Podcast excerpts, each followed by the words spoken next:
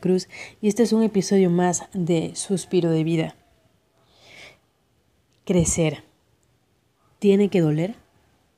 ¿Cuántas veces no hemos escuchado esa frase tan trillada y tan coloquial que es el crecimiento duele? Pero ¿hasta qué punto tiene que doler el crecer? ¿Es necesario que duela? Y vamos a empezar con qué es el dolor.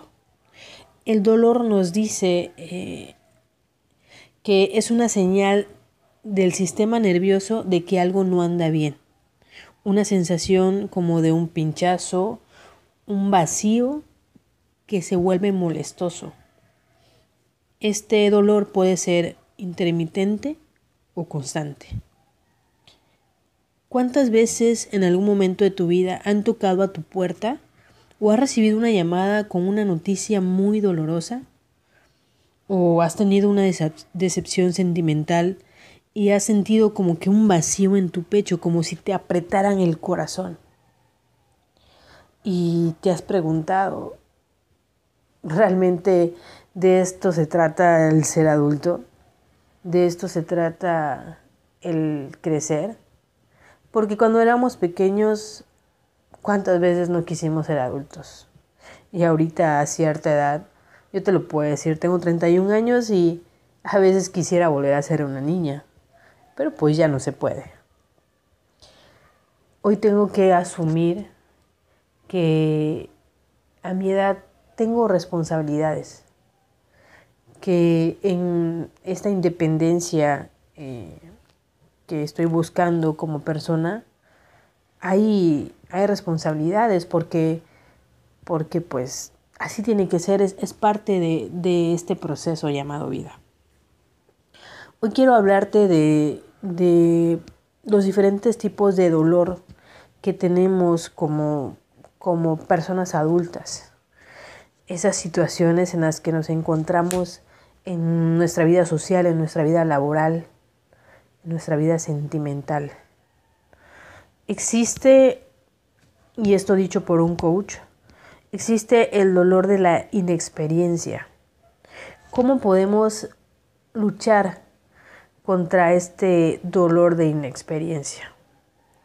Pues aprendiendo con paciencia. Eh, si no tenemos la experiencia para desarrollar un trabajo, para empezar en cierto lugar que no conocemos, pues simplemente aprendiendo, pero aprendiendo con paciencia. El dolor de la incompetencia. ¿Cuántas veces nos hemos sentido incompetentes de hacer o efectuar alguna actividad? Pues nuevamente aprendiendo nuevas herramientas que te permitan desarrollar esas actividades. El dolor del desengaño. Simplemente hay que confiar más en nosotros mismos para dejar de, de tener expectativas en otras personas. Hay que estar más seguros en uno mismo. El dolor del conflicto. Simplemente hay que generar más relaciones de calidad para así tener esa capacidad para solucionar eh, los conflictos que tengamos con, con otras personas. Y por último está el dolor que te causa tomar esas decisiones difíciles. Y hago más énfasis en este último porque es el más constante en nuestras vidas. ¿Cuántas veces hemos estado en una posición de qué será conveniente, ir o no ir, qué será conveniente decir sí o no, cómo saber qué es lo correcto. Y pues esto lo podemos combatir llenándonos de la información correcta. Sí, a veces es muy difícil, pero a veces es bueno también arriesgarse, es bueno también atreverse. Y es donde vuelve otra vez la parte de asumir la responsabilidad. La vida es como es, sin más ni menos así tal cual. Y la vida comienza cuando termina nuestra zona de confort, cuando las cosas ya no están tan fáciles. Es cuando realmente empezamos a vivir. Cuando empezamos a luchar por lo que queremos día a día. Al final de cuentas, el dolor tiene que ver con hacernos más fuertes, aunque el proceso no sea nada agradable.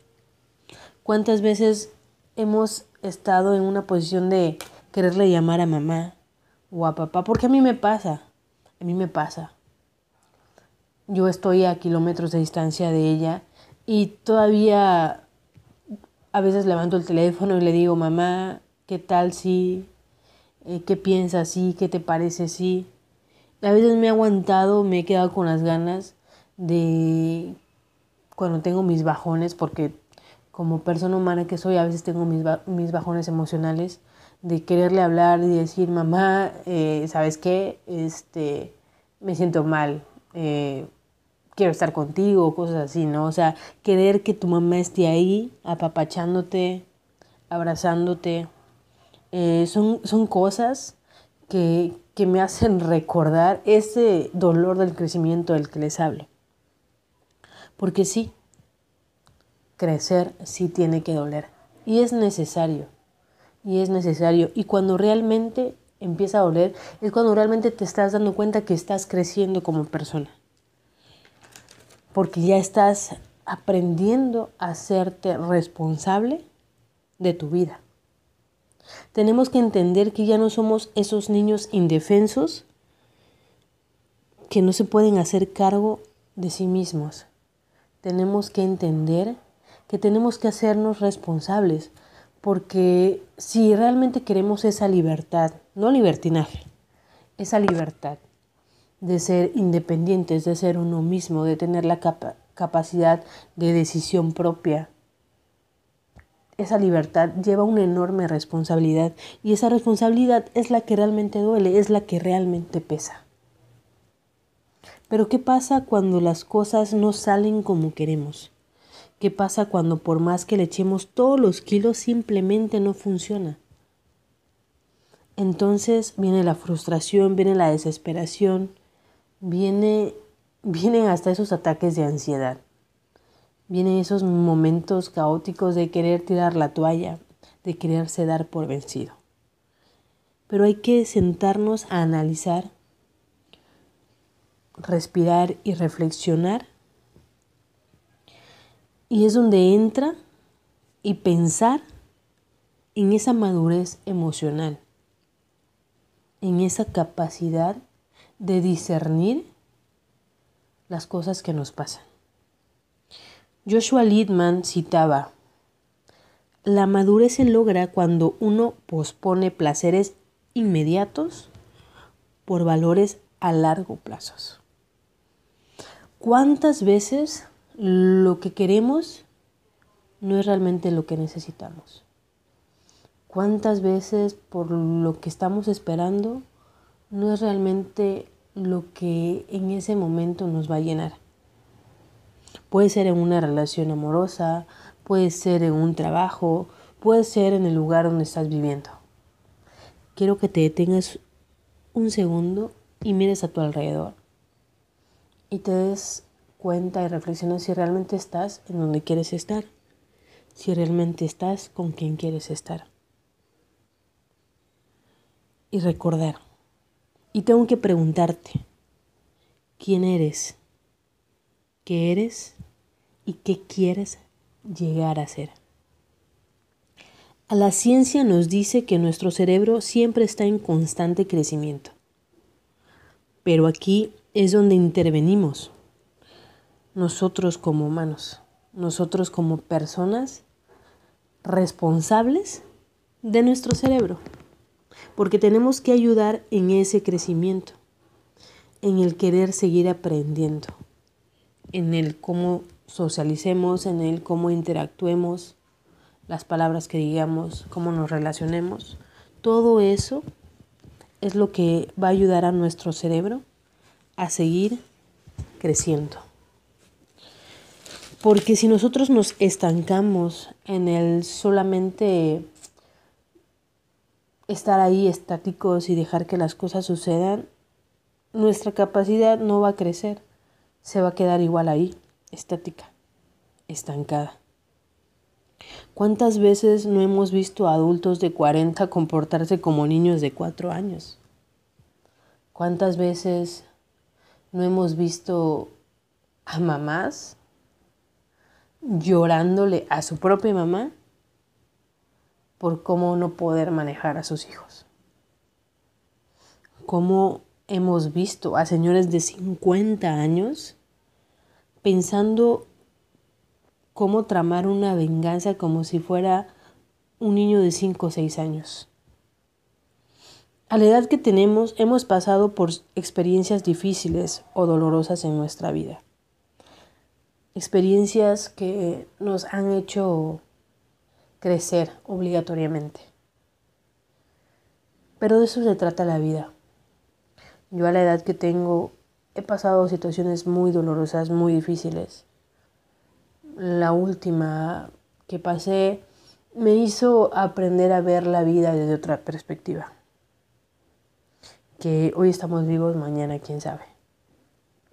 Y de eso se trata, de eso se trata el crecer, de aprender de todo lo malo que nos pase, pero también de lo bueno, de saber cómo, cómo actuar ante ciertas situaciones.